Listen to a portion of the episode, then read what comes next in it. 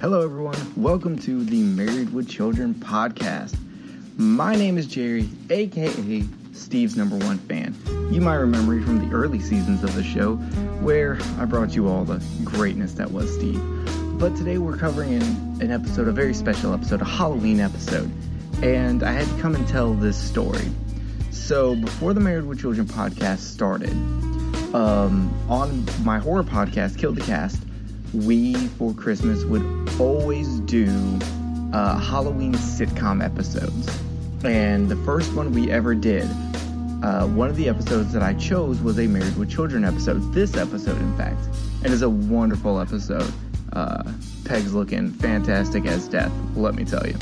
But the reason I bring this up is because right around this time, Alex was ending his horror podcast, The Skeleton Crew and he was kind of like trying to debate on what he wanted to do next.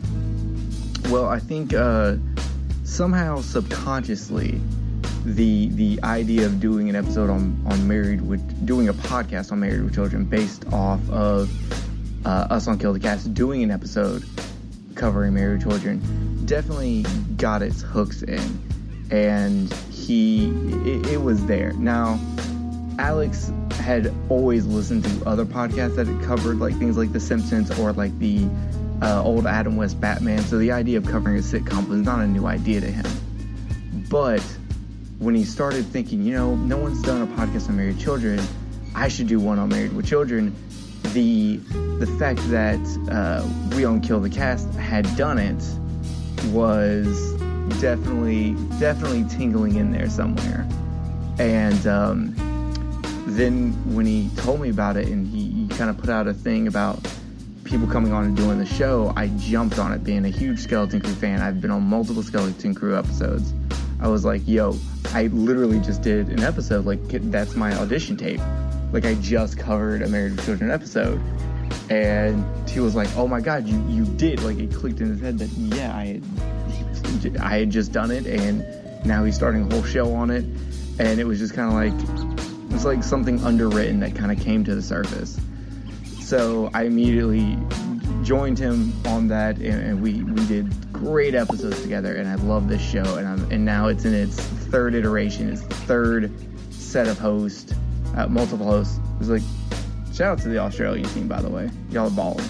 Um, but it continues to live on through through multiple people because the Married with Children podcast has so many fans because this show is absolutely wonderful. And even though the show, you know, doesn't have Steve on it anymore and it doesn't have me on it, doesn't mean that it's not still amazing. So just remember that when you're out there creating stuff, you can inspire people with not even realizing it.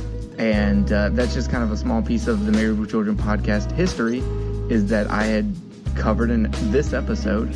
And uh, it, it kind of was my audition tape for Alex, and it also was a kind of a little seed planted in Alex that he unknowingly uh, grew into this amazing thing. So, thank you to Alex. Thank you to the new crew. Thank you to everyone who, uh, past, present, has supported this show or been on the show. We love you. And remember, follow your dreams, drown a turtle, and become a park ranger. You can do it. I'm gonna go eat a tang sandwich because it's it's I'm hungry, and uh, I will see you all next time on the Married with Children podcast. So don't think I'm gone forever. You never know when I'm gonna pop up. Later, guys.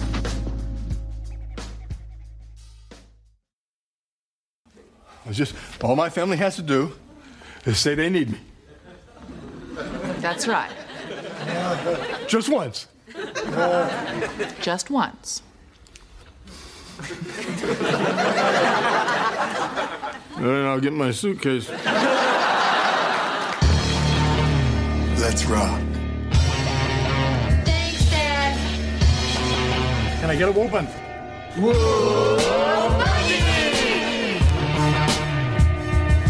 No Man presents live from the nudie bar, the Married with Children podcast.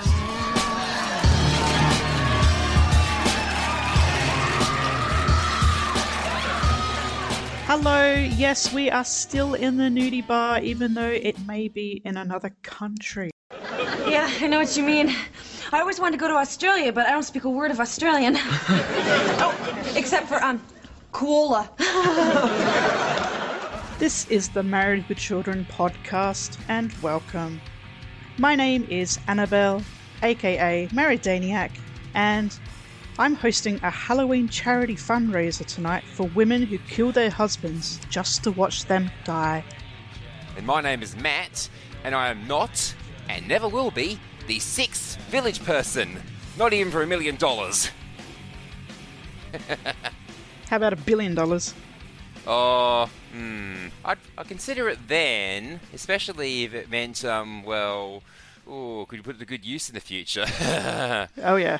So, this is season 8, episode 7 Take My Wife Please, directed by Tony Singletary, with teleplay by Peter Gaulke and Eddie Feldman, story by Brad Ewan. First aired 24th of October 1993. Move over, Barney.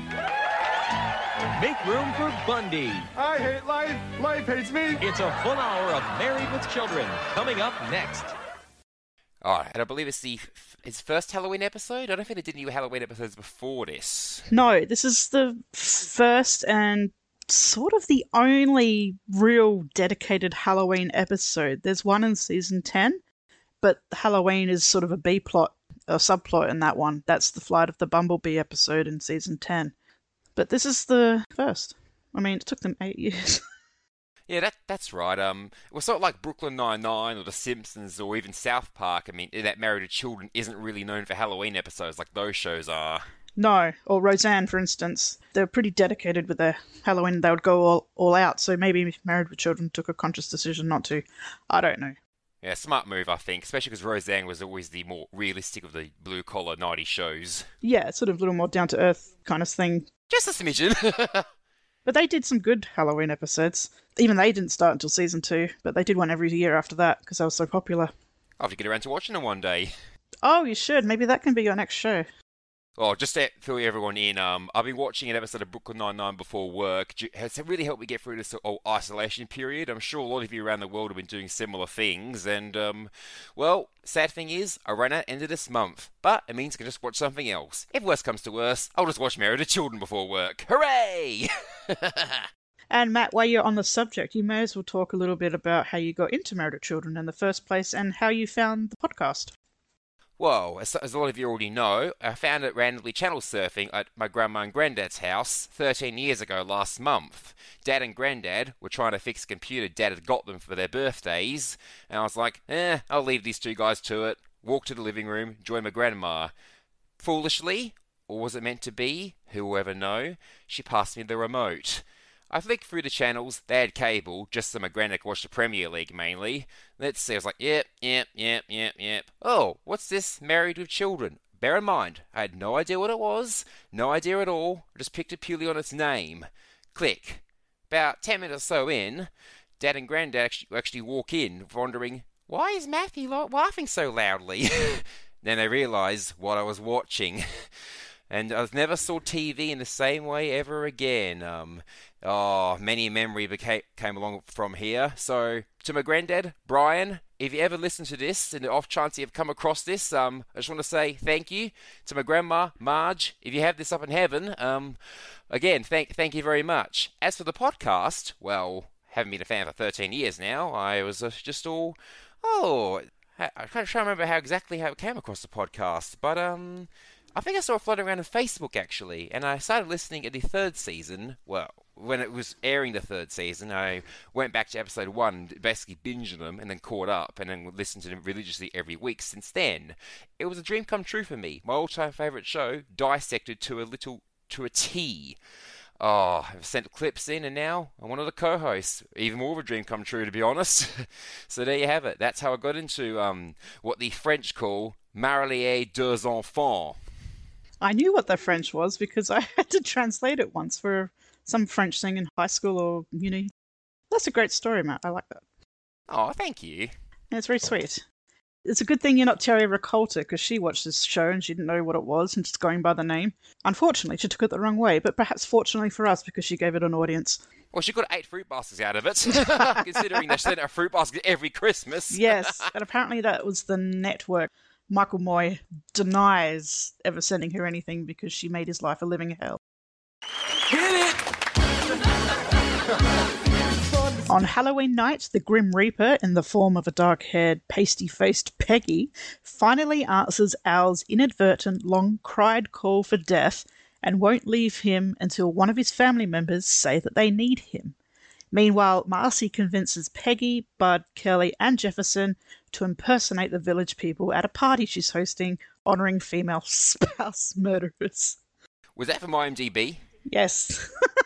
and it made me laugh because I was the first time reading it that entire paragraph, and that's very um, informative, isn't it? Yeah. Because if I went via another synopsis, it's available on Bundyology now, but it's from the old Dean Adams program guide back when we just had sort of text on websites, and his synopses were always quite astute and sort of short. So his says. On Halloween night, the Grim Reaper, who looks a lot like Peggy, finally answers Al's unwitting call for death and then won't leave him alone until one of his family members says that they need him. Meanwhile, Marcy convinces the others to impersonate the village people at her party. Guest cast we have Patrika Darbo as Ethel, Mindy Seeger as Jeannie, Joshua Boyd as Kid One, even though I think he's the only kid, and Billy Gordon as Belle and special guest stars The Village People. And the title comes from a comedian called Henny Youngman, who was the master of the one liner. And his best known one liner was Take my wife, please. And he was a very famous comedian in a time when many comedians told elaborate anecdotes. Henny Youngman's routine consisted of telling simple one liner jokes, occasionally with interludes of violin playing. And if you look him up and if you listen to his stand up, he makes a lot of jokes about marriage that may sound very familiar. I said, Where do you want to go for your anniversary? She said, I want to go somewhere I've never been before. I said, Try the kitchen. Uh, there's also a, a 1988 TV movie called Take My Daughters, Please, which I don't know what that's about. I'm not sure I want to know. So the episode starts with Peggy and Bud looking at a map of the neighborhood. Now, this is the Miller house. The Millers give away nice, healthy fruit. So obviously, we'll be egging the Miller house. now, Mr. Grover here, he doesn't believe in Halloween. But I say we ring his doorbell over and over again, anyhow. How come? He's a Jehovah's Witness, and I just want him to know what it feels like for a change. Could you work out where everybody lived? Well, I couldn't quite figure out who was who. Like I was trying to, I mean, think I couldn't exactly figure out which one was the Donnelly house, the McGinty house. Obviously, you know where the D'Arcys are. I was more intrigued by their strategy, namely egging those to give it healthy food, trolling the non-believers of Halloween, those those who get, don't give it sweets, candy, lollies, whatever you call them, and obviously trolling the Jehovah's Witnesses. I more paid attention to that. yeah, same. I mean, we we cultured Australians we say sweets, or supposed to, and the Americans would say lollies or candy, I guess. Well, most Australians say most Australians say lollies, I think, and um, I, I, tend to use the British word for a lot of things, so I tend to say sweets these days. I used to say candy. It's funny how I've switched between the three um in my life. Yeah, I mean, I don't say candy unless you're referring to eye candy, but I was raised to say sweets because my mother would say, "Oh, you should say sweets, not lollies." But yeah, you hear lo- lollies all the time now. It's the American influence, I think. Speaking of egging houses, did you happen to catch the name of one of the houses or the house that was going to be egged? Oh, for life of me, can't remember. Well, I'll put you out of your misery. The last name was Miller. My other half's surname is Miller. So, my poor dear sweet William Miller, his house is going to be egged tonight. Oh, I play a tune in the small, smallest violin. Is it the tune of YMCA? yes, now I've got YMCA stuck in my head playing the violin. Oh, well, it's been stuck in my head all night, basically, but on the violin, it might be more palatable at this point. As long as you're not permanently put off the song for good. Kelly comes in and she's been verminating. Well, I believe she's been involving in spray poison twister, which is allegedly a no-no. Never spray poison into each other's mouths and play Twister. People were dropping like flies. They put on their costumes that they made last night, and what did you think of their costumes, Matt? Oh, you mean especially the bag one? She ran out of ideas. Very inventive. But best Halloween costume, 10 out of 10. Now, speaking of costumes and Halloween, is Halloween much of a thing in suburban Adelaide? More and more it is. Um, it's really an excuse to have a fancy dress party, but I, I see more and more trick or treaters each year. Uh, I've never had any come to my house personally, but yeah, I see a few more each year, but not not like not American level or anything like that. Over here in Perth, like Adelaide, it's become more and more common. Over the past 10 years or so, the um, supermarkets and the like have put more and more Halloween stuff in them. And, well, like by September, you got Halloween and Christmas stuff in the shops. I mean, in my suburb at least, you had quite a few houses decorated. I, I was going for one of my um, walks and ru- walks or runs around my neighbourhood, and I saw or walked by a house, and I thought, is that house condemned? And I had a look, close look at it, and I thought, Oh, just decorations. Honestly, I thought it was condemned because I had like the tape at the front of it. So what happened here? yeah, honestly, I was scratching my head, and uh, but certain bits of Perth really take to it. Like you got entire neighbourhoods decorated. Some of the primary schools even get into, onto the action. We see more and more Christmas lights every year and more and more Halloween decorations. So it's just going to grow, I think. Yeah, because even 20 years ago, when I was in primary school, um, Halloween was basically something that you just watched some Americans do on TV, and that was it. It made me think of Home Improvement because they did very good Halloween episodes too. Oh yes. Uh, and let me guess. I'm pretty sure it involved Tim the Tool Man cutting the power or falling off and or both. that was a very good grunt. Oh, I used to watch that show all the time when I was 13. Uh, right from the ep- first episode where he blew up the dishwasher, I was a fan. All right, so Marcy comes in. I'm hosting a Halloween charity fundraiser tonight for women who killed their husbands just to watch them die. How would you explain her dress? Oh, something out of, out of a fairy tale, um, as I rec- as I recall. Uh, It's this sort of sickly lime green number of polka dots. yes, yeah, very very much like a children's storybook dress. And her hair actually looks better than it has the last few episodes, but she sort of curled it up at the front, so her whole um, oeuvre is sort of a bit 70s at the moment. And then it hit me. What I needed was a megastar rock group. And I did it. I got the hottest rock group from the 70s the Village People.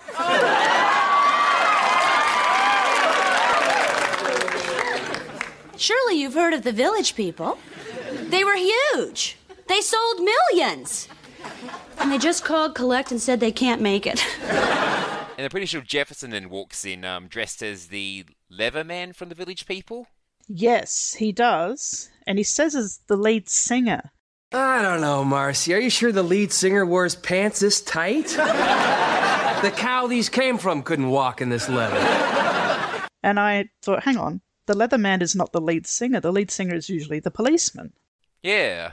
So someone dropped the ball or Jefferson's getting mixed up. The village people did go through a few different cast members, I guess we call them, because they're playing characters. But yeah, the policeman always took the lead on songs. So he's dressed as the Leatherman, was Glenn M. Hughes, who is, um, yeah, unfortunately, he passed away in 2001. But yeah, that always confused me. I'm like, no, he's not the lead singer, he's the Leatherman. God. Well, I mean, uh, uh, who- the writers might have thought um, they make it deliberate. They might have forgotten themselves because the Village People were obviously big back in the late seventies. Um, yeah, who, who knows if it was deli- deliberate or not? And, and and the Village People, according to Chicken Legs, aka Marcy, are allegedly a rock group. I was about to say exactly that. I got the hottest rock group from the 70s. No, you didn't. you got the most popular pop group. Yeah, if you wanted a rock group, try Yes or I don't know, um, Pink Floyd, Led Zeppelin. well, Zeppelin is the first one I thought of. Zeppelin or Aerosmith or Queen or, you know. But yes, they were huge and they did sell millions, but they're not a rock group. But I'd love that she then say, you know, they were huge, they sold millions. And they just called Collect and said they can't make it. Which obviously leads to Marcy um trying to ro- rope the Bundys into fi- filling in for the village people, which they initially decline until the infamous um bribe comes in. Obviously, as we know, Bundys will do almost anything for money, especially five hundred dollars, which inflated $887.18, which turned into Australian dollars is $1,265.30. Wow, that's not bad. You are the new Jamie. You can do the um the inflation. And bonus, Australian conversion figures. Yeah, there we go. A little bit extra for you. So, as a favor to me, I'd like you all to come over to the party. Oh, thank God. I thought she was going to ask us to dress up as the village people and entertain. And dress up as the village people and entertain.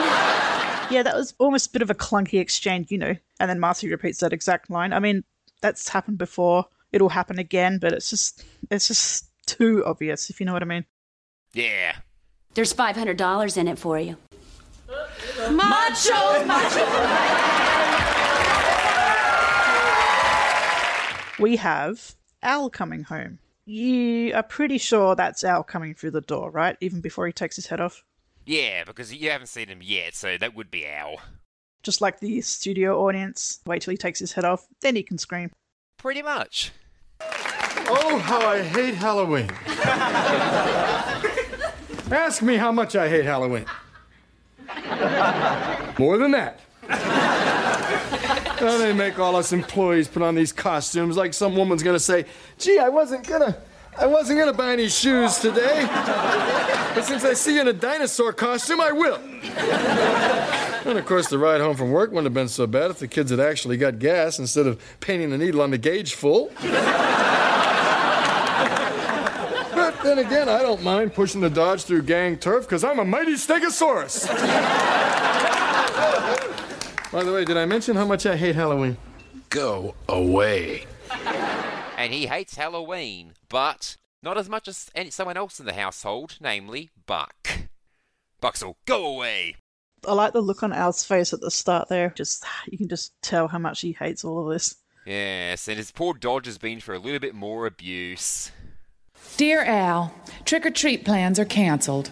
We're at Marcy's house being village people. Love, Peggy. P.S. There's a plate warming in the oven for you.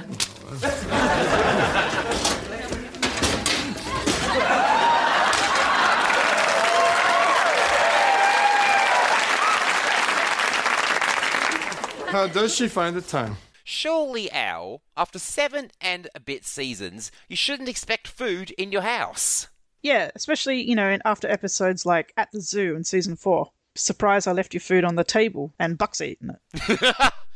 Or um, I just watched You Better Shop Around the um yesterday, or yeah, it was yesterday. I, um, I've been watching an episode every day to help me get through this period as well. So I got up to that one again yesterday, and um, well, there was food for you to eat, but you had holes in your liver. I hate life. Life hates me. Soon up. Did you ever watch Barney? Uh, bits of it. It was my era, but um, I was more into say Play School, Postman Pat, and Super Detective 3, so I really dodged a Barney bullet, thankfully. Good. It sounds a bit. Mm, what's the right word? Dodgy, wrong. Uh, I mean, you're just going on a target here. We, we I have no idea what it's about at all. And dodgy, I think, is one of those Australian words, isn't it? So, uh, what's the uh, American translation of dodgy? Not naff. That's British. Uh, Gosh, I'm try I'm trilingual, but I'm trying to think of the right word. Off color? Yeah, at the top of the show, we also had the Jehovah's Witness joke, which we passed over a little bit. But Married Children has taken jabs at Jehovah's Witnesses before. Do you remember in season five in Dance Show when Al answers the door, he picks up a baseball bat and he says, "I hope that's a Jehovah's Witness wanting to discuss hours of philosophical observation." Yes. I watched some dance show not long ago, actually, just um, earlier this month.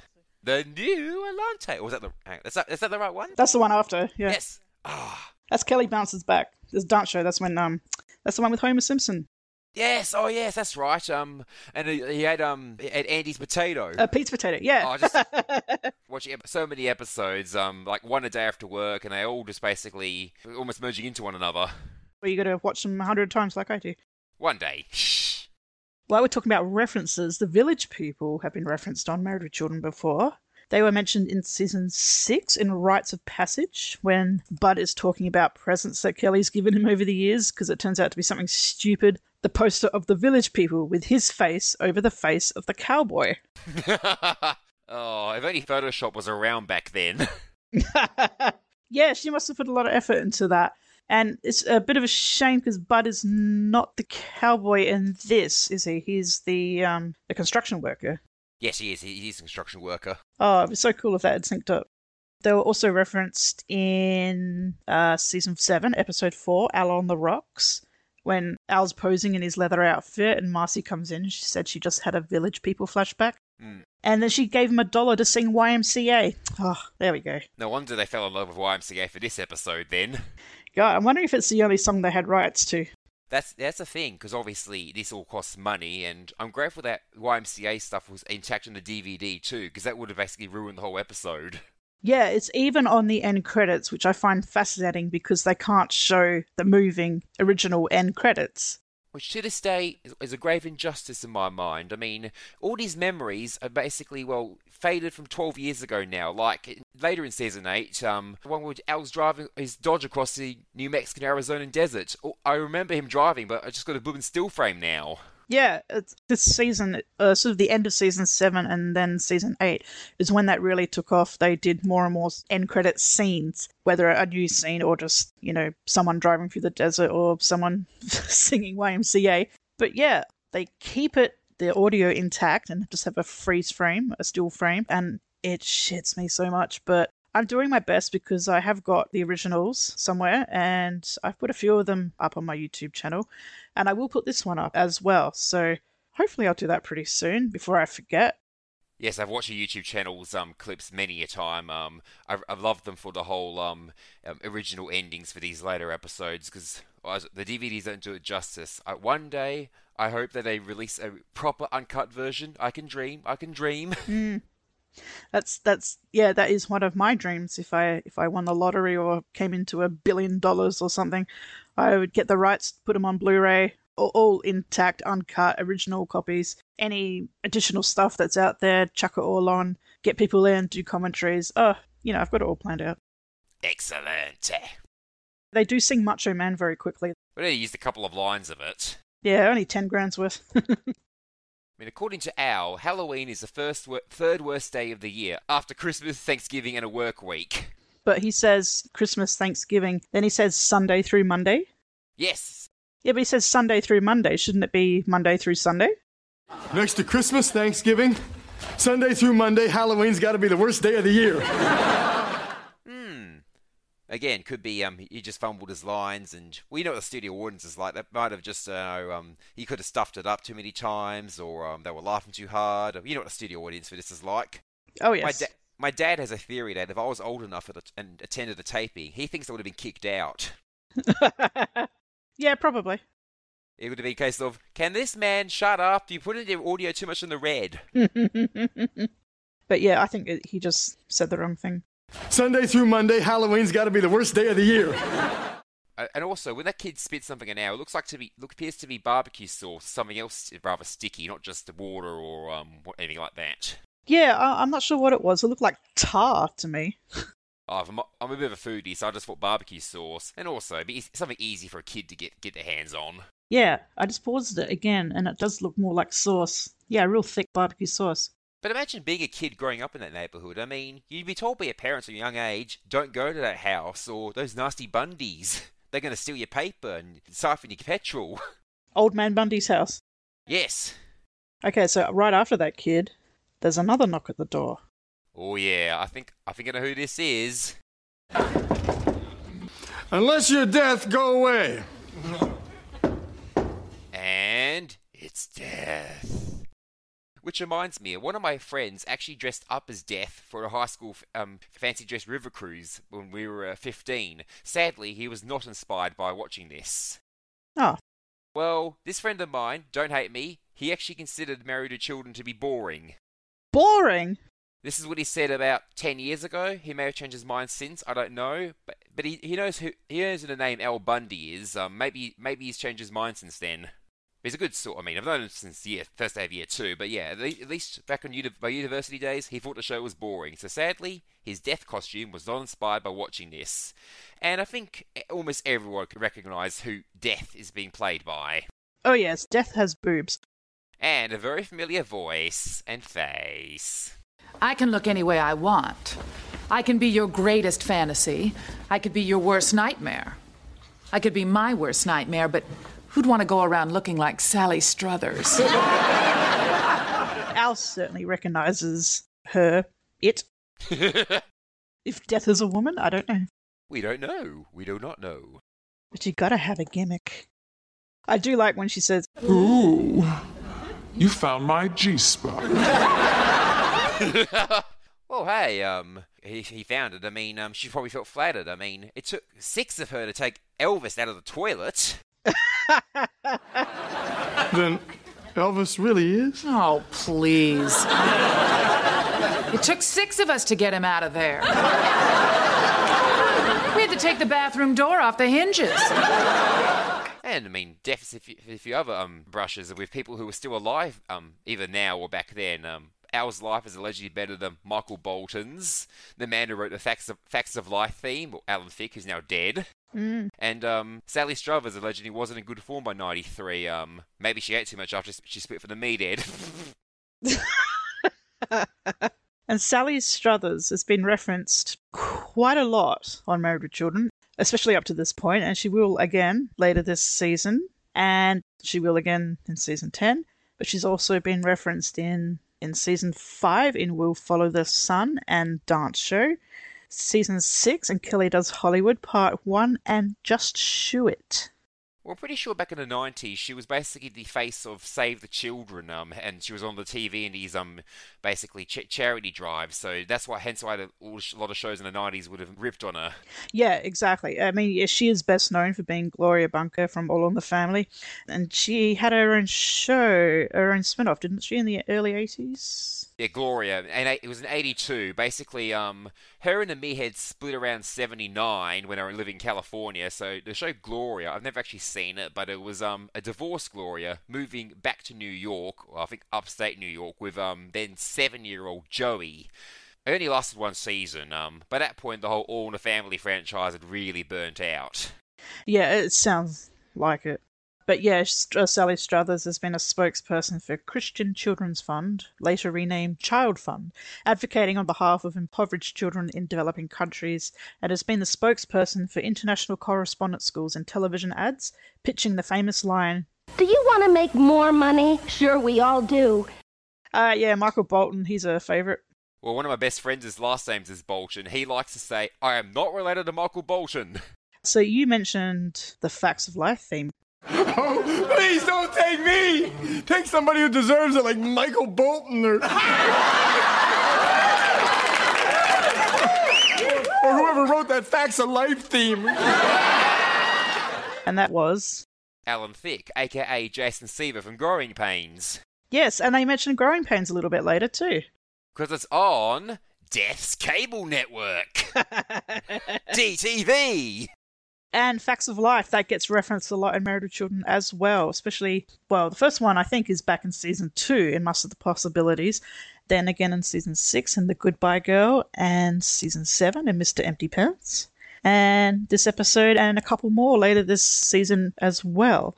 The Facts of Life was actually produced by the same company as Married with Children, so it's it's good natured ribbing, but it's also a bit of cross promotion. Was it any good? I never actually saw the Facts of Life. Um, never, never actually seen any of it. Well, it, it hasn't been rerun much in my TV lifetime, and I've only seen sort of bits and pieces here and there, but I sort of know who all the girls are. Uh, you know, the Fat Girls on the Facts of Life are still called the Fat Girls on the Facts of Life. Well, I haven't seen all of it, I've seen bits of it, but I think, you know, if you're probably a, a young woman in the 70s, 80s, in high school, you probably might have liked it, but I can't judge, honestly. I mean, I've never seen it, so I can't judge either. Um, I probably would have been more interested in other shows in the era. Um, maybe something that's on DTV. If, if this episode was made now, there'd be things like Kilogram and Death Book. yeah, Death Book. I like that. Tonight, a bus crash in Texas, followed by growing pains. They must really like Alan Thicke, and he will be on the show In season 10. and season 11. That's right. Uh, He was also on um, David Faustino's show, Starving, and I think he sort of remained good mates with him. And Faustino wrote something really nice when he passed away. and I was genuinely shocked when he passed away. I was like, no, because he, he wasn't even 70. He was out playing with his sons, and I was like, what? Jason Seaver is dead? Yeah, you don't expect him to just someone like him just to just die suddenly. It was it was a shock. Here's me with all six of the Three Stooges. Death looking for a photo album. Yes. You a Three Stooges fan, Matt? Ah, I I've seen, I've seen a little bit of their work, but sadly not too much. I would love to see more, though. Okay, I was never really much of a fan. I mean, I like some slapstick, but it's got to be done really well, in my opinion. But that was a great line, all six of the Three Stooges, and there were six. And I've got the list right here. There was Moe Howard, Shemp Howard, Larry Fine, Curly Howard, Joe Besser, and Curly Joe DeRita. So were they all at the same time, or was there like a new Three Stooges? First, the original team was Moe Howard, Shemp Howard, and Larry Fine. And then Jerome Curly Howard replaced Shemp from 1934 to 1946. They were the ones who formed the classic Columbia Shorts team. And Joe Besser replaced Shemp after his death in 1955, and Joe DeRita replaced Joe Besser after the end of the Shorts production in the early 60s. I'm sure one day, especially with isolation's still going, I'll have time to watch more Three Stooges stuff. Al has until midnight for his family to need him and need him, and otherwise he will not live anymore. Gee, I wonder how this ends. Yeah, come on. You can't take Al away. There'll be no more show. It'll get cancelled after this season, if not before. Now, did you think, for example, that, oh, someone is going to say that they need Al, obviously? Or did you ever think or predict how this was going to end?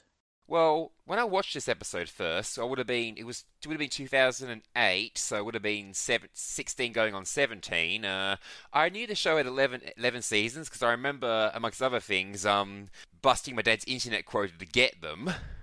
So I knew how many episodes there were. So and, and I knew Al had to live. I knew it wasn't like one of those 70 shows where um, which was pretty common back then for one of the lead actors to walk off in a salary dispute, like it happened All in the Family and Sanford and Son, and they had at least three or four episodes each without Archie and, and Fred respectively. So I always knew um, Al would somehow pull through because I thought if there's no Al, there's no show. They're not going to have um, well, this is this is just before the No Ma'am era, so if it happened in season nine, they're not going to have Ike or Bob Rooney moving with the Bundys and take over his role. or some uncle we've never seen before? Oh yes, the many the Bundy family tree. Yeah, and uh, they wouldn't do anything stupid so soon after a season when they introduced an obnoxious child. Mm-hmm. They wouldn't be that foolish. But yeah, um, I think the first time I saw it, I did wonder, oh, who's going to say he needs him? I thought maybe Kelly because she's probably the closest to him. So did you actually watch this when it first aired? Uh, no, this would have been. Oh, actually, it would have been when it first aired in Australia, I guess. So, uh, I can't remember if it was then or if it was when it first aired on Foxtel, which was about '98. That's probably when I first saw it. Because this would have been first on on regular TV here in '94. Yeah, we're a little bit behind the states. All right, so now we come to Marcy and Jefferson's house, and we haven't seen their house for a little while. Not this season, anyway, have we? No. Um, and we also get a shot of their kitchen, which I don't think we ever see again. This is not going to work. It can't work. It will work. How? See, it's working already. So um, you, you got Bud the Builder, Kelly the Sailor, Peggy the Indian, and another one thing I noticed of this with this scene here is surely Kelly should know what a record is, um, because when Marcy's Marcy's giving the instruction, she's talking m- mime to the record. Now, all you have to do is lip sync to the record. What's a record? For you, a second date. Kelly was born in 1972. She should know what a record is. Yeah, you, you you read my mind because when she says what's a record, and I was saying she knows what a record is. She's played them before. She's referenced them before on the show. Season three springs to mind in um, a dump of my own. One of the when's the electricity coming back on? I want to play some records. So she knows what a record is. Yeah. Yeah. And I'm just, you know, there's a note here from Luigi. It's uh, I wonder if anyone younger than 35 knows what a 45 is and how to play one. Oh, I know. I know. I can answer yes to both. I'm only 29. Okay, so there you go. But you're a bit of an anomaly, aren't you? Yes, um, going back to when I first watched the show, um, a few of my friends actually picked on me for watching Married to Children. Oh, people pick on me now. Say, what? Oh, where does? Well, there's like, oh, if I explain my email address, oh, have you ever heard of Married to Children? And they're like, oh, yeah. And uh, one time recently, someone said no, and I was like, oh god, I'm getting old. But yeah, usually, I just have to explain it. They're like, oh, okay, like thinking weirdo. Yeah, who cares? Um, oh, it didn't affect me at the time. I used to actually wear my No Ma'am shirt um into school. I'll go into that sort of thing in more detail um on that episode. Yep, sounds good. Um, so yeah, I guess Kelly saying what's a record. That's sort of like someone today saying what's a CD or what's a cassette. What's a VHS tape? What's a video machine? What's a DVD? Oh, someone on Christina Applegate's show Dead to Me, I think her youngest son, he says, What's a DVD? Oh my god, I never felt so old. Yeah, making me feel old too. Good, join the club. Ah. I think Kelly's saying what's a record is just for Bud to, to say for you a second date. Yes. Bud the Builder, and I wanted to call him Bob the Builder, but I didn't. Kelly the Sailor and Jefferson the Leatherman Peg the Indian. Now, do you think they made Peg the Indian just so she could keep on that long black wig? Probably, yeah. And I should point out when I say Indian, of course I mean Native American, but I am reading from episode synopses and cast lists and quoting what they refer to in the episode itself. Yeah, I'd say that just because it suits a character the most. Like I said, because you Bud is a builder, Kelly's a sailor, Jefferson is Mr. Slave, I mean Leatherman. yeah, sort of what's left, really. Yeah. Uh, I did like her how joke. Yes. Quiet, please. And now the act you've all been waiting for the Village People! So they take to the stage after Marcy sort of awkwardly introduces them.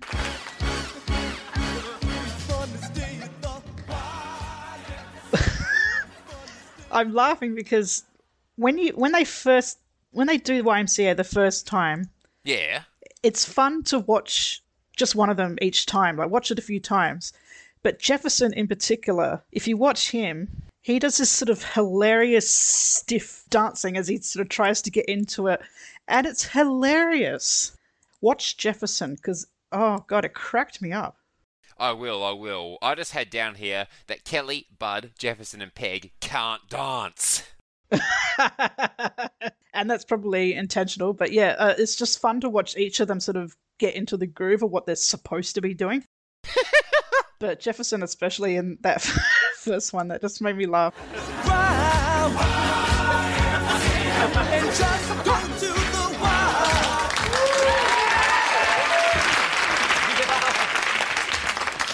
Uh, what's the next song?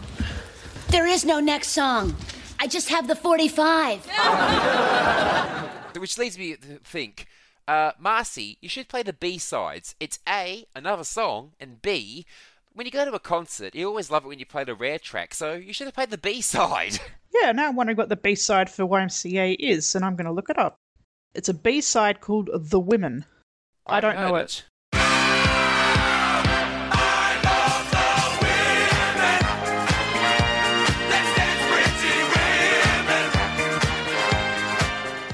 Presumably, she could have flipped that over and played that, but if it's a very unknown song, then they wouldn't have been able to lip sync to it, so they had enough money in the budget to play one Village People song. And the audience gets rowdier and rowdier, and they get up angrier and angrier. Yep. But uh, Al's having Al's not having much of a better time. Well, considering he needs SPF one million at the moment, because he's having a pretty awful time, isn't he? He is. He's sitting next to his favourite person in the form of death. Yeah. Suppose my family lets me down. Do You have any idea where I might be going? Well, you might want to bring along a lot of sunblock. SPF 1 million. Just kidding. Maybe.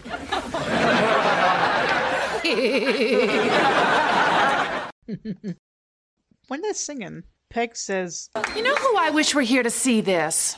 Me! Me! Come on, baby! Say it, Peg! The Supremes. I'm much better at singing Love Child. Now, that was a bit random, but also, is that a reference to her former life as a backup singer? Probably, probably is actually. Um, wouldn't be surprised if that was a reference, and uh, and also another reference to an old, older music group even before um the Village People. So, got to throw a bone to the older viewers of the show. Yes, yeah. Which, just for the record, um, for what I said very early in this episode. No, my grandparents weren't regular viewers of the show. Right. And I'm pretty sure um, when Def's talking to Al, she mentions Shakespeare was pathetic, Lincoln confessed about slavery, and a few other things. I know this isn't easy for you, Bundy. Death isn't easy for anybody. Take Shakespeare. And I did. Arguably the greatest writer in history. And when it was his time, all he could say was, and I quote, Arg, arg, arg. Mondo disappointment for me. Why, even Lincoln was able to eke out a, okay, okay, so let's not free them. Tell ya, this job sure isn't as easy as it used to be. Strike one. That's a bit dark, isn't it? Yes, Lincoln, what were you thinking? While this is happening, Al is lining up behind her, trying to take a swing at her, and he does. What do you think of the effects on this one? Some pretty good visual effects. Given it was 1993, especially, it still holds up pretty well now. I mean, because he's doing the whole baseball bat thing, like it's done many TV before, like following the old Fred Sanford tradition of whacking the baseball bat. Um, yeah, just the way it goes through death actually does look pretty good, even 27 years after it was filmed. I agree. I did like that her sort of um, casual strike one. That was very smooth. The only effect that is very obviously effect is right at the end where Al's uh, sorry, Death is on the next to the front door and she looks a little bit of a pale greenish color this time and she looks like she's very much I want to say photoshopped in, but that's not the word. But she's superimposed in, in on the scene, and Al's probably reacting to nothing before she vanishes up and into the flames. That's the only time where I thought, oh, that's that looks a bit fake. All in all, the effects are pretty decent, I'd say, especially for 1993, as you say. And these would have been viewed on um, smaller TV screens, um, not other ones we typically have now. They would have been filmed and viewed on, say, 24 inch screens, so they could have factored that in as well. Exactly. How many times have they sung that song? I don't remember, but I also don't remember the construction worker having pimples. And I don't remember the Indian having boobies out to here. well, let's face it. I mean, as we mentioned before, YMCA or any song would get would get old after over 9,000 listens of it in a row. Uh, I don't know why Marcy is. She has the nerve to come out and say, "And now the village people will take your requests." Anything but YMCA. I heard YMCA. Hit it.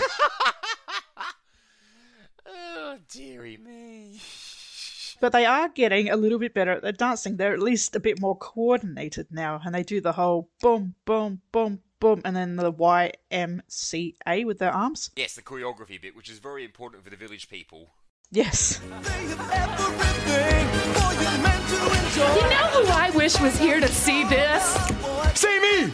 Al! Your ever loving husband, Peg! Cousin Wormy. He has all the village people records. Yes! But he doesn't have any nostrils, does he, Peg? Ah, calm down, Bundy. You'll give yourself a stroke. Ah, yes, cousin Wormy. That, that Bundy Bundy and Wanker family tree, which is always complex. You wonder who fits in where, and it's um not consistent between episodes. No, and I yeah I, I take notes on all these random family members who get mentioned, uh, like a fresh list as we as I go through all the episodes and ready to gather all the research notes. And yeah, just in three episodes, Peg mentioned about six or eight different cousins and aunts. Well, Wanker County, Wisconsin's a pretty interesting place with interesting people. That it is. Village people are not. One more round of YMCA, and I say we hammer them with their own tools. Okay, bud. I think these women are getting mad. We better throw them a crumb.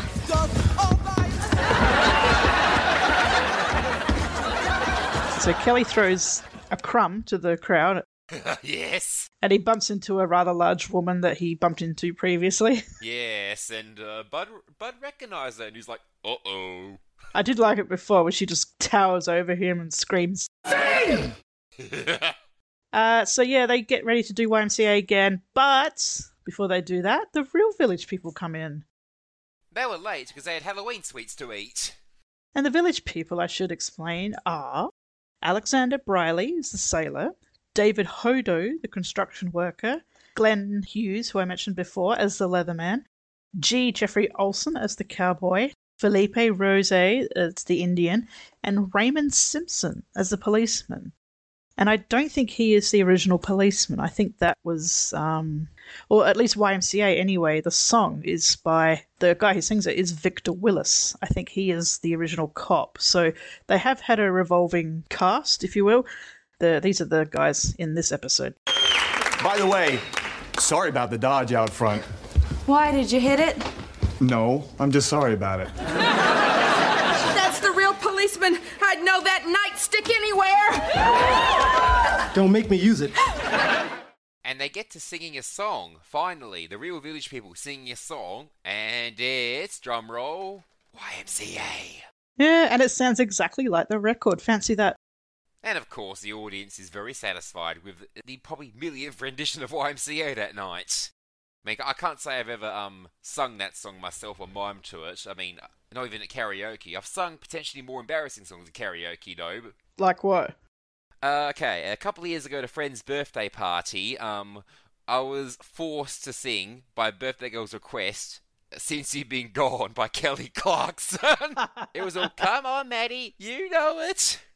I like some of Kelly Clarkson's songs. It was, I, was, I had no choice. I was forced to sing it by the birthday girl. Oh, well then that's okay.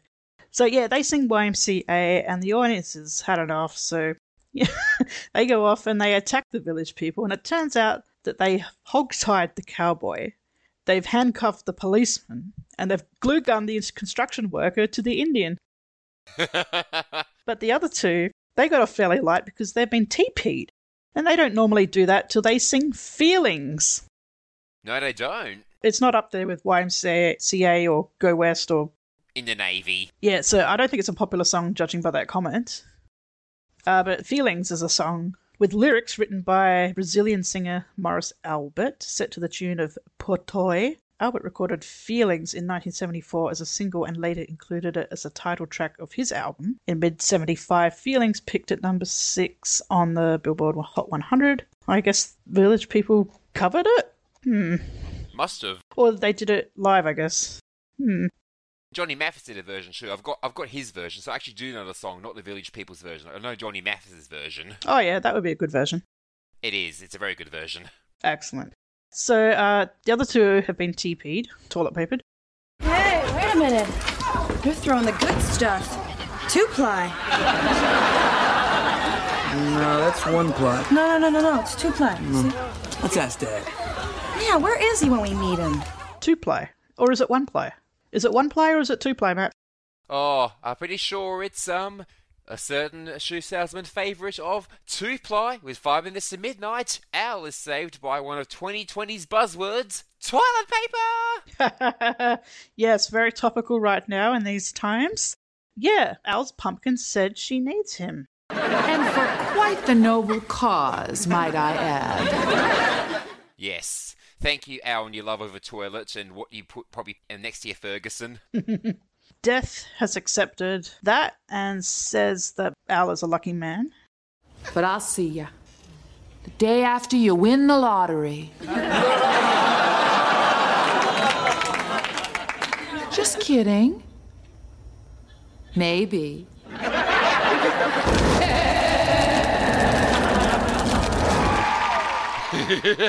oh, I don't think Death was kidding.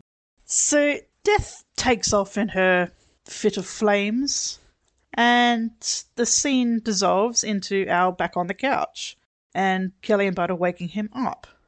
Now, what did you think of this ending? Because it, it's a bit awkward. When um yeah, Al wakes up from his poison-induced dream. Yeah, I mean, Al's been dreaming, but he, he was aware that the village people were happening. So uh, either it, was explained in the note they left at the at the beginning, or I don't know, just uh, a convenient plot device, or I don't know, they came home in between getting ready. I don't know. So it's a bit unclear. I mean, even when Al says, "Oh, so death and the village people," Kelly says, "Oh no, no, no, that really happened." She doesn't say anything about death. She says the village people happened. So I don't know if she is. Oh, I don't know, but it gets all very confusing because then death comes in at the end. Yes. Yeah, see, I'm a bit what's going on, like what's what, uh, assuming that everything has happened. Uh, Al's been in his poison dream, and he's he's woken up. He shouldn't know that the village people have happened, but maybe he did. It's not explained. But yeah, they invite the village people around, and guess what song they do? Oh, let's see. It's not Go West. It's not in the Navy. It's not Macho Man. It's not oh one of the. It's not Feelings. Oh, I think it's a one about a certain um young men's Christian association. You got it, Matt. So yeah, they start singing that, and but um, you know, not every show in the world can say it ends with the village people performing in their living room and Death is dancing on the stairs, and hmm, that's another thing. See, Death comes in, and then there's a quick shot of Peg to show that you know it's not her. So instead of Katey Sagal playing Death, who do you, do you think anyone in particular has put on the the Death costume there, or if it's you know um, uh, an extra or s- someone from the production team. Or uh, at first, I thought it was Marcy, but I thought, oh, she's a little bit tallish to be Marcy, but it's also a bit too short to be Peg, so maybe it is Marcy. But I've gone back and forth on who it is, but I suspect it's just just someone on the crew or an extra who can um, just someone to wear the outfit. But I don't actually know who that is. I would like to know. Didn't really stick out to me either, Anna. I mean, I didn't really take too much notice. There was no one immediately recognizable, so my guess would be an extra or a crew member or someone. And also, with the whole um, Al obviously wasn't with village people when he was having his um, poison dream. My theory is he would the sound would have um, gone into the Bundy house, so maybe the poison mixed with the sound mixed with his dreams. So that's how he got it. Yeah, I'll take that. That's a pretty good explanation. Probably filtered, this, heard the song so many times, and it was probably uh at a deafening volume that it seeped in to his dreams. Because by this point, Married with Children was pretty cartoonish. I mean, they wouldn't have written this episode in, say, season three. Oh yeah, without a doubt. I mean, it, it's it's very silly, really, and it's cartoonish, and the, an episode in season three is not going to end the way this one has. No, no, no, no, no. So, what did you make of that whole ending? Were you satisfied? Were you were you dissatisfied? Were you confused? Were you? Did it make sense? Well, I mean, I've seen this episode. Uh, this I think this is the third or fourth time I've seen this. So, um, in my book, well, obviously, um, yeah, it made sense enough to me because, like I said, with my theory of um, the poison mixed with the music, mixed with everything else going on, the dream makes sense, and um, yeah, like I said, Death said she she was joking, maybe, and it's obviously established that De- Death isn't Peg from the end shot. Yeah, whoever that is. when Al realizes he's been sniffing, uh, had a poison dream, Al actually goes consciously sniffs the poison. yeah. Yes, he's looking for a way out again. he's like, "Oh, I'm out of here," because he's obviously thinking about his regular life, and he doesn't. It's like, hmm, exit. This is an exit from selling exit from selling shoes. Was I dreaming? No, Daddy, you were dying. My Verminator tank sprung a leak and you've been breathing in toxic poison. Here, smell. oh my God, we were so worried about you. He's okay, Mom. You don't have to call an ambulance. I'm not. He's ordering a pizza. This was an episode that was actually nominated for an Emmy. Not an acting Emmy or one of the fancy primetime Emmys that they televise, but in the 1994 Emmy Awards, it was nominated for Outstanding Costuming for a Series, and Marty Squires is the costumer. So this the costuming and costumes in this episode did get some recognition. So that's a little something. I think Married with Children only got nominations for things like this, you know, costuming. I think The Aliens was another episode that got nominated, and you know, they've been nominated for lighting. Just some minor technical awards like that. Okay, guys, hit it!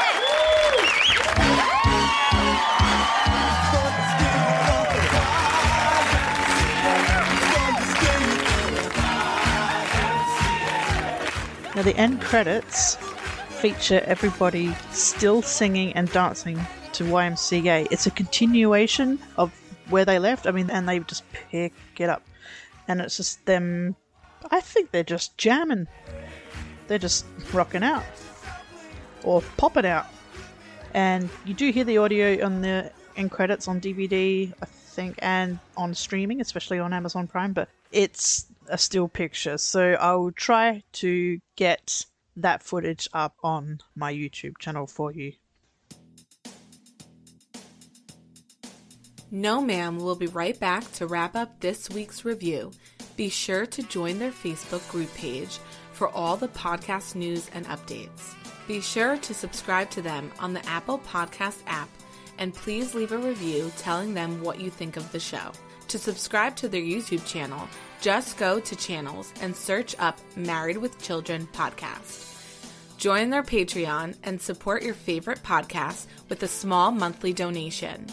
You can email them at marriedwchildrenpodcast at gmail.com. Thanks for checking out this review. So, how many times are you singing YMCA for the women's fundraiser, Matthew? Well, Annabelle, um, having watched this episode for at least the third or fourth time um, earlier this week, uh, honestly, I thought it was pretty solid. Not one of my gold tier ones. Not the sort of episode that would have me choking on my breakfast in the morning. Um, and even with the um, ending that some people may have found a bit weird, I'd still, I'd still sing YMCA four times for the fundraiser. Fantastic. That's very good. I think I will sing YMCA three and a half times for the fundraiser.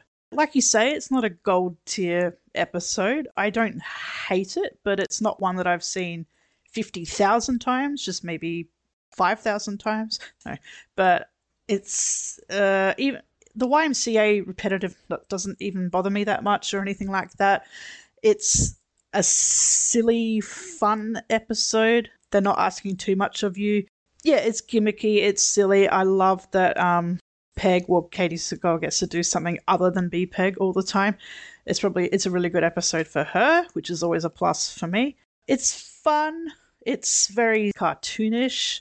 And yeah, I'm giving it three and a half. I'm going to be singing YMCA three and a half times for the women's fundraiser. All right, I said I was going, and I'm going. But let me tell you something. I'm not going to just disappear. You'll see me again. Wherever a fat woman shoves a smelly foot in front of some poor guy's face, I'll be there. And now, the last word on this episode. Calling in from his two thirds acre retirement property on Lake Chickamaucomico that the government hasn't yet padlocked. Ladies and gentlemen, I give you the creator and executive producer of the Married with Children podcast, Mr. Alex Edwards.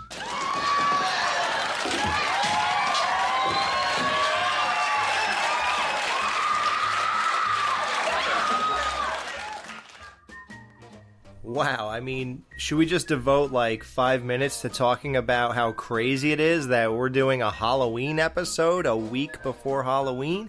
I mean, literally, 10 days before Halloween, our Halloween review drops. That is badass. Take my wife, please. You knew things were gonna go wrong when Kelly threw a tank of poison across the room. Marcy throwing a party for women who murdered their husbands just to watch them die? You know, we just had to digest this whole thing that Marcy murdered a school bus full of children or teens, whatever they were at that point. Now, she's throwing parties for for a room full of murderers who I guess either got away with it or got out at this point. Like, what? I mean, has Marcy completely lost her mind? Al in the dinosaur costume for work, classic. Especially him explaining, like, yeah, because that's going to make people want to buy a pair of shoes. Classic Peg moment. I left a plate warming in the oven for you. I mean, I know we're all wondering how she even knew how to turn an oven on, but, uh, yeah, that's classic Peg, man. Nothing was more ridiculously fake than the effect of Al getting squirt on by that dinosaur who squirts things look like uh, oil or chocolate or something. I don't know. But when he squirt, the way that shot out and what was on Al's face did not match. I mean, they carefully painted that crap on his face. And then how fake it was when he just rubs Peg's coat over his face and it's completely gone. Like, give me a break. But that is just TV funny, though. The Grim Reaper. Peg as the Grim Reaper. Wow, another Sons of Anarchy uh, callback or call forward or premonition or what? I mean, Peg was a Reaper before she was an old lady of a Reaper. That is a great Sons of Anarchy connection. By the way, most amazing drama ever on television. Please watch Sons of Anarchy if you have not. Do that favor to yourself. It's on Hulu at least try five episodes, six episodes, and then see what you think. Don't just watch one or don't watch none. Please do yourself that favor. So, Peg as the Grim Reaper confirms that Elvis is dead. Wow. Remember when uh, Jerry and I did that big I'm Going to Sweatland review? It was just me and him, and it was like a two hour review. Like, we went deep into that Elvis review. And it was all about Peg not believing that Elvis was really dead and now Peg as the Reaper confirmed it. Strange that Al didn't want to see uh, pictures of uh, the Reaper with the Duke, right? John Wayne, you would think he would at least glance. Them performing YMCA, the village people performing YMCA over and over again, was just one of those examples where something is like funny and then it's just annoying and then it's funny again and it's it just keeps getting funnier the more and more you hear it over and over again. And to think that Marcy would somehow think this was going to be acceptable to the audience at her house, like how does it make any sense to keep playing the same song over and over and over again? that gigantic black woman in the orange uh like whatever wrap around her like you, that is an image that you you cannot forget. Like she is scary looking man. I mean that is just an iconic image for this episode then the real village people show up and kick it off with the ymca i mean brilliant I'm just surprised that Kelly and Bud couldn't tell the difference between one ply and two ply. It is not that hard to tell. It's really obvious. And finally, the Grim Reaper opens the door to the front of the Bundy house and it's flames. So, are we to believe Al is absolutely going to hell? I mean, he's a crappy dad most of the time and not a great husband at all, but hell? Have we seen him do anything that's deserving of hell? If he's going to hell, then I sure as hell am. but no, this is a classic Married with Children. I love this one. It has a lot of significance to our podcast, as you've heard. It is very important to our podcast. It means a lot. But this is just like one of those fun little Halloween episodes. Very different type of Halloween episode. It's not your typical Roseanne Halloween episode. So for that, I really like it. The only Halloween elements is that uh, Al's going to hell, Grim Reaper, I guess, but that really didn't have to be Halloween. Um, them all dressed up in costumes, I guess, is Halloween because they're all dressed up like the village people and stuff. But it's very atypical for a sitcom Halloween special, and for that, I give it tons of credit. It was just strong throughout. I love this episode. This is a classic, man. This is a five out of five for me. I love it. You know, I wasn't dying on the floor laughing, but I was laughing as they kept playing this song again. I was laughing. It was all good, strong material with Al and the Reaper. Uh, great material with Marcy. She's just cuckoo, man. Throwing a party like that. I mean, this is just really creative, strong material. I fault this episode not at all. So, yeah, I love it. Five out of five. Great stuff. That's Al, folks. good, good analysis, I say, Anna. Um, so to add to, add to mine a little bit, um, I'll, I'll say, um, yeah, it's proof that season eight, um, any any setback from a certain kid from season seven, um, was def- definitely overcome by this point, and it, the show still had a fair few ideas, um, left in the tank, um, some of which will come a little bit later in this season, um, or season eight, episode nine, for those who know. Hint, hint. Yes, indeedy. I think there's still gas in the tank at this point. It's not until season eleven, um, or possibly a ten, that the the tank is starting to run on empty a little bit. But we'll cross that bridge when we come to it. The first half of season eight is sort of an improvement over season seven in the way that there's no addition of a cousin Oliver type or anything like that yet. As we as we progress through this season, we'll we'll see other additions that come in. Some are very, very welcome. But for now, and for this one, you know, it's just a fun Halloween episode. It's Married with Children's only full out, full on Halloween episode. It's nice that the show got to do that, and it's nice that we got to chat about it today, just the two of us. Yes, I'm from um, the two biggest fans in Australia, Anna being the biggest, me being the, merely the biggest west of the Gulf St. Vincent. So, thank you, Matt, for joining me. Little secret this is our second episode together, but we have recorded it first. And join us, and when I say us, I mean the Married Children podcast for next week's episode Scared Single. When Al hires a recent Polk High graduate, he sees him as a hero, and Al takes full advantage by giving the boy the full benefit of his wisdom. Also, while working as the Verminator, Kelly accidentally gets a face full of bug spray, which causes her to start behaving very strangely.